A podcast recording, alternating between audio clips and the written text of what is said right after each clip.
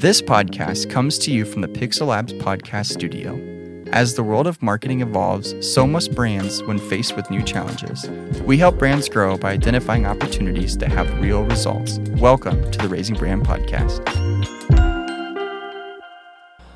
Hi, everyone, and welcome back to the Raising Brand Podcast. My name is Aaron, and I'm a brand strategist with Pixel Labs, and I'm joined today by uh, with Serenity, who is a graphic designer at Pixel Labs. Serenity, nice to have you on the Raising Brand Podcast. Nice to be here. Yeah. awesome, awesome. Well, we have an awesome topic today that I'm really excited about. Um, this was actually an article based on an article that we wrote, oh, probably about a year ago now. Mm-hmm. Um, and it's the idea of brand decks. Um, and so, Serenity, I don't know if you just want to get us started, but kind of in your own words, how would you define what a brand deck is? To me, a brand deck is basically a tool that showcases a brand mission and their uh, statement and what they want to do and um, just kind of like what the whole purpose is and what the brand Mm-hmm. drives to be. hmm And usually it's kind of in um, almost like a slideshow format. Yeah, correct. It is. Mm-hmm. It is in a slide phone. um, you know, and, and something that I think comes up a lot is, you know, okay, so there's there's brand decks, there's style guides. Mhm. Um, can you kind of talk about like what what some of the similarities are or differences are between those? Well, typically, uh, brand deck is like you said, a slideshow that showcases the mission statement, the visual of a brand, and the style guide is included in the brand deck. But the style guide is kind of like um, what to use from the brand. Like you know, you've got the logos, the colors, the font, and it just kind of is like an overview of the brand and its um, colors and things like that. So yeah. Yeah, no, and and and really, it sounds like it's a really important tool for folks to to be aware of because from this, you know, there's a lot of planning that goes into all those things. But Mhm. when you have a tool like that, that has to be really helpful um, as a designer. You know, if this has already been put together, that can be referenced. Um, you know, even think about like websites or posters. You know, anything that Mhm. would need to be made.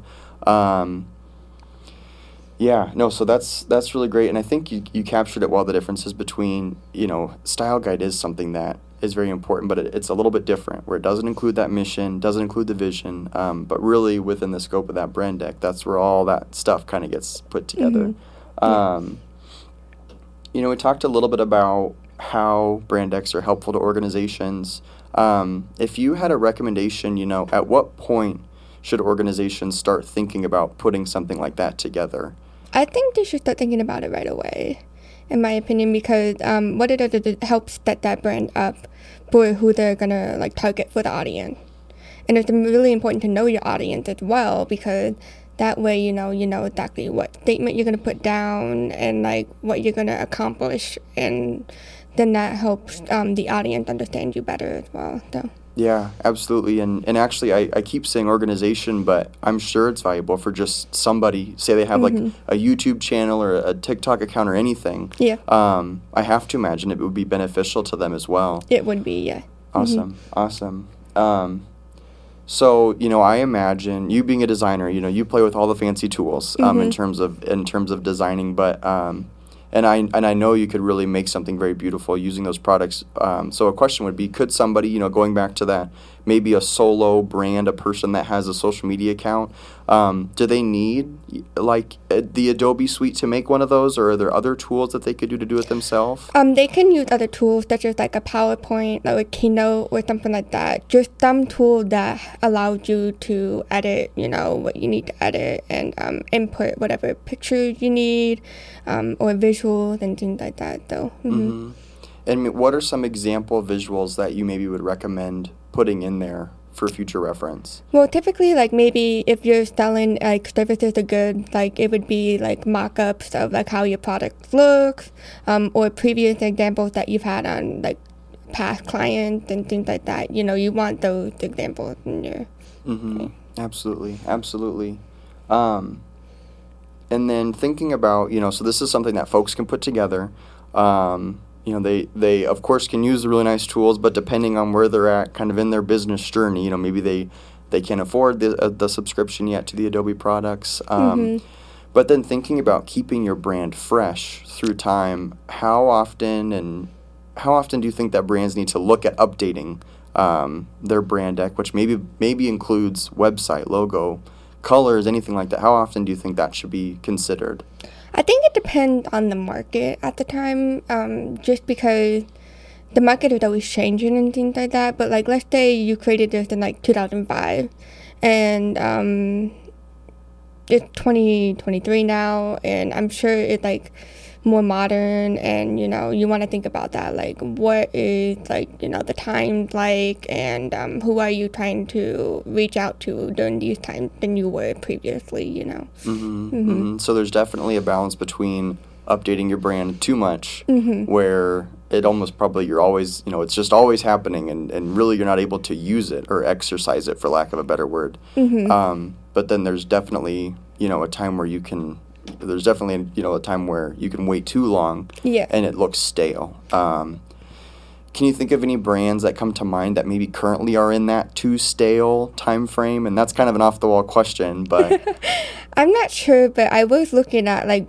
previous brands who have updated and like i didn't even realize but like you know certain brands like taco bell and things like that how they like upkeep their brand model. Like they just recently changed in 2016 and you know that's pretty recent and um you know it just shows that you know you have to kind of know when to strike for your branding. So it's just it's definitely something to think about for sure. Yeah, well, and, and I like what you mentioned too. One thing that's interesting is um, some folks go above and beyond in terms of promoting when they change something. Yeah. Um, did you by chance see the Staples video that came out? I think a year or two ago. I did They not, updated no. their logo. oh yeah Um, I feel like I can I can just imagine Zach giggling in the next room because I know that we watched it together. But they had this whole um, this whole conference event, and then the idea was they were rebranding, new logo, you know, freshening it up, everything. Um, and I'm trying to remember all that they did, but basically the logo before, like all it did was just like just angled like just the smallest amount and then there were like explosions like like fireworks like it was this small small change that really sh- should probably have went you know unnoticed just kind of like what you said with taco bell that just kind of in the background they're always making sure it's updated. Um, there was an example here locally that we just saw recently where an organization was really pushing out like this rebrand that they were doing really excited really excited to share with everyone. Um, and then it was just like a small change just to keep it updated. So folks were like this isn't even different. Yeah. Um, so that's interesting. You know but i also i'm not sure if you're familiar with like dole the fruit company. Yeah i am actually. Um, but if, if my memory serves they've had a very similar logo for a long long time. Yeah but there's something about like the history of that brand that almost keeps it relevant. Mm-hmm. So it probably just really depends, like you said, on the market. Um, you know who your customers are. You know, is it something where you need to showcase that you've changed and have updated through times? But yeah yeah, oh my gosh, those are a lot of good points. Um, Yeah, and I think it's important to like keep track of your customers because sometimes your customers may change as you grow throughout the years. So you have to think about that. Like, you know, like is my audience younger, older, you know, or are they the same? Things like that because it's always an ever growing, you know, market and it's important to keep that in mind. So mhm, absolutely. Um, and so now I'm going to get a little bit more specific. We've talked about high level, what a brand deck is, how it can be helpful. But for you, very specifically as a designer working with an, an organization, talk about. Um, I'm trying to think about the best way to word it, but so say you're going to work for an organization and they don't have a brand deck and they want you to design something. Talk about what that would be like and then compare it to designing for an organization that does have that all put together. Um, is there one that you prefer? Like, what are the pros and cons of that? Well, I feel like I would prefer one who does have a brand deck, um, and that's really just because um, to me it shows that they are thinking ahead about um, who they're trying to target for the audience and what they want to sell as a brand. Um, if I were to do one that didn't have a brand deck, it would be a little bit harder to design because to me, even though it's not exactly a style guide, it does help me like realize like what is their purpose, like what are they doing this for. And if I'm designing without that idea in mind, then it might be hard for me to pinpoint, you know, like the design that they want. So mm-hmm. Well, and that can lead to, I just imagine it can lead to frustration, you know, on mm-hmm. your part. But then, you know, if, if you're having to ask a lot more questions to the organization. It could mm-hmm. lead to frustration on their part. Um, so really, there's a lot of value. It sounds like in thinking through this ahead of time um, and putting that together. So hmm And um, even if it didn't exactly have a brand deck, maybe they could have an outline ahead of time as well of like, here's what we want for our brand deck in the future. You know, like an outline is definitely important to have because it doesn't have to be detailed or anything. It could just be quickly like one word, two words, or something. Just something that puts it on paper in a way. You know. Yeah, well, and, and that's a great point too. You know, if you're not at a point where you can put together the whole thing, like just start somewhere. Um, you know, so if you have your mission and vision together, great. If you you know have a general idea of what colors you're interested in, but maybe don't have the like exact hex codes, um, so maybe there's uh, if you had to give a recommendation, you know, thinking of it from a design perspective, um, what are like the first key things? That somebody should think about um, when putting you know some sort of style guide or brand deck together. Do you have any recommendations? Mm, I think for one, they should think about how their logo looks. So, you know, if their logo is like as simple as like, you know, the Nike swatch, you know, like how does that fit into the whole thing, you know, or if it's a little bit more complicated, you know, like how does the logo look? And then um, colors.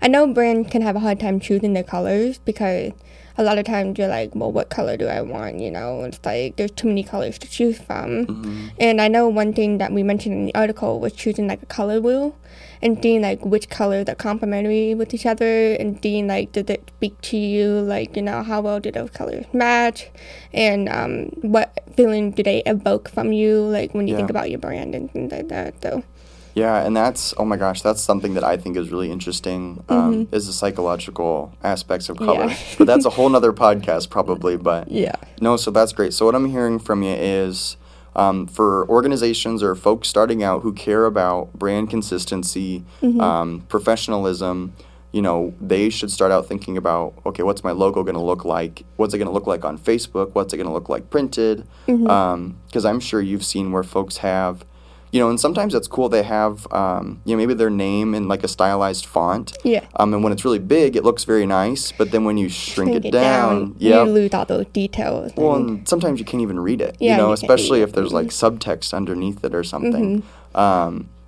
so considering those things so that you don't have to find that out when you want to print something and it's like, oh my gosh, should I do the wrong logo or anything? Mm-hmm. Um, cool. So I think those are really some some very good action steps for folks to consider. You know, with their brands, starting their own brands, but then as they grow, um, and invite others to help them. You know, designers, videographers, anything.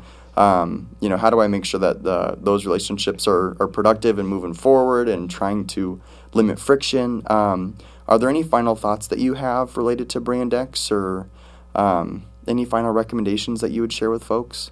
Um, well, I would just say make sure that you do have a professional who is creating the brand deck or someone who kind of know what they're doing in terms of the brand deck. Just because you don't want it to look like you know someone just made it in a minute or something like that. Um, and you could yourself create a brand deck as well as long as you have those you know like guides and things like that. Um, and especially like let's say you wanted as a designer to do it, but you have like your own idea in mind, you could always create like a rough draft, and then that designer can go from there and you know create it for you as well. So hmm Yeah, and, and I think the the biggest thing I hear there is is make sure you put a lot of time into Yeah. it. Don't just slap it together. Yeah. Um, and then definitely get help if, if you're going to need it, especially when you start sending it out. Because Mm-hmm. if you're sending it out and folks are like, what is this? Like, this isn't helpful. You never want to be in that situation. Yeah. So, Mhm. um, yeah, absolutely. Well, well, thank you so much for your time today. Mhm. Um, I really appreciate it. And I think that this was a really good topic. Um, you know, again, the we wrote an article about it, and we just felt like we needed to have this conversation, just talking about it. So, Mhm.